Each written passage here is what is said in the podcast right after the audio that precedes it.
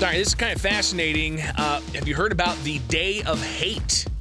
I didn't know this until I saw Governor J.B. Pritzker um, share a tweet from the Illinois State Police warning for the public to be ever vigilant.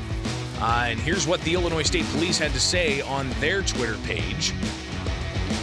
Illinois State Police uh, alerting the public to be vigilant over the next several days after increased online domestic violent extremist messaging announced February 25th, 2023, as the quote, National Day of Hate.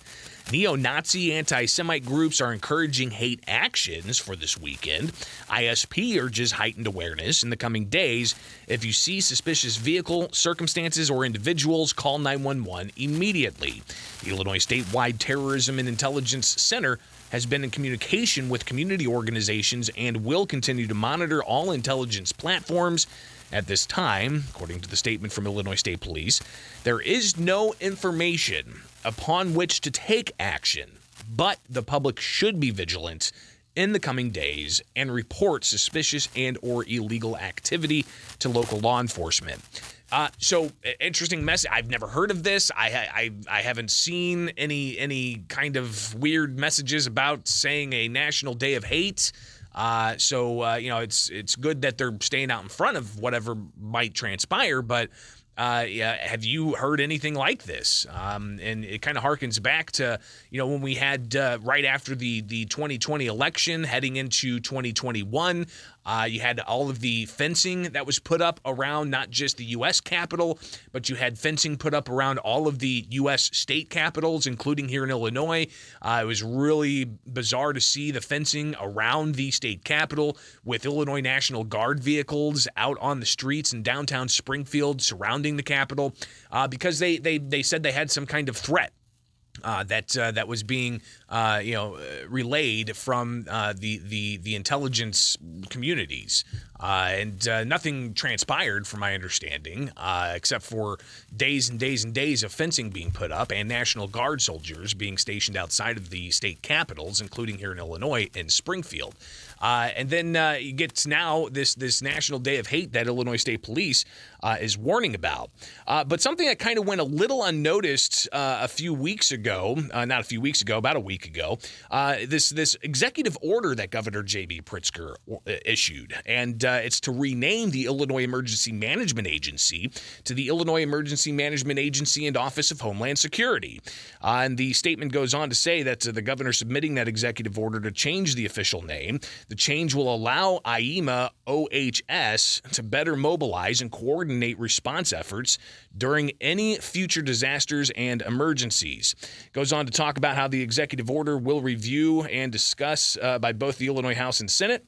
And it'll go into law 60 days after submission unless affirmatively disapproved by one of those chambers. The transition would be phased over the next one to two years, and when complete, will provide IEMA and OHS with administrative capabilities to help respond to disasters, threats, or emergencies more effectively. And you've got uh, the statements from the governor and uh, from the uh, director of IEMA, Alicia Tate Nadeau, uh, saying that ultimately the name change recognizes the growing scope of emergency management and homeland security, which plays a critical role in coordinating statewide response for all local, county, and state federal agencies.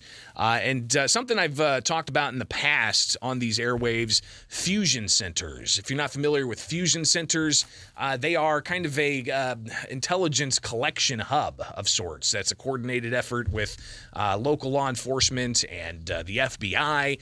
Uh, and uh, in the past, some of these fusion center activities have been criticized for essentially collecting, you know, public intelligence on, uh, you know, civil rights groups. And you always have this this this line that that that that is very easy to cross when thinking about uh, preemptive public safety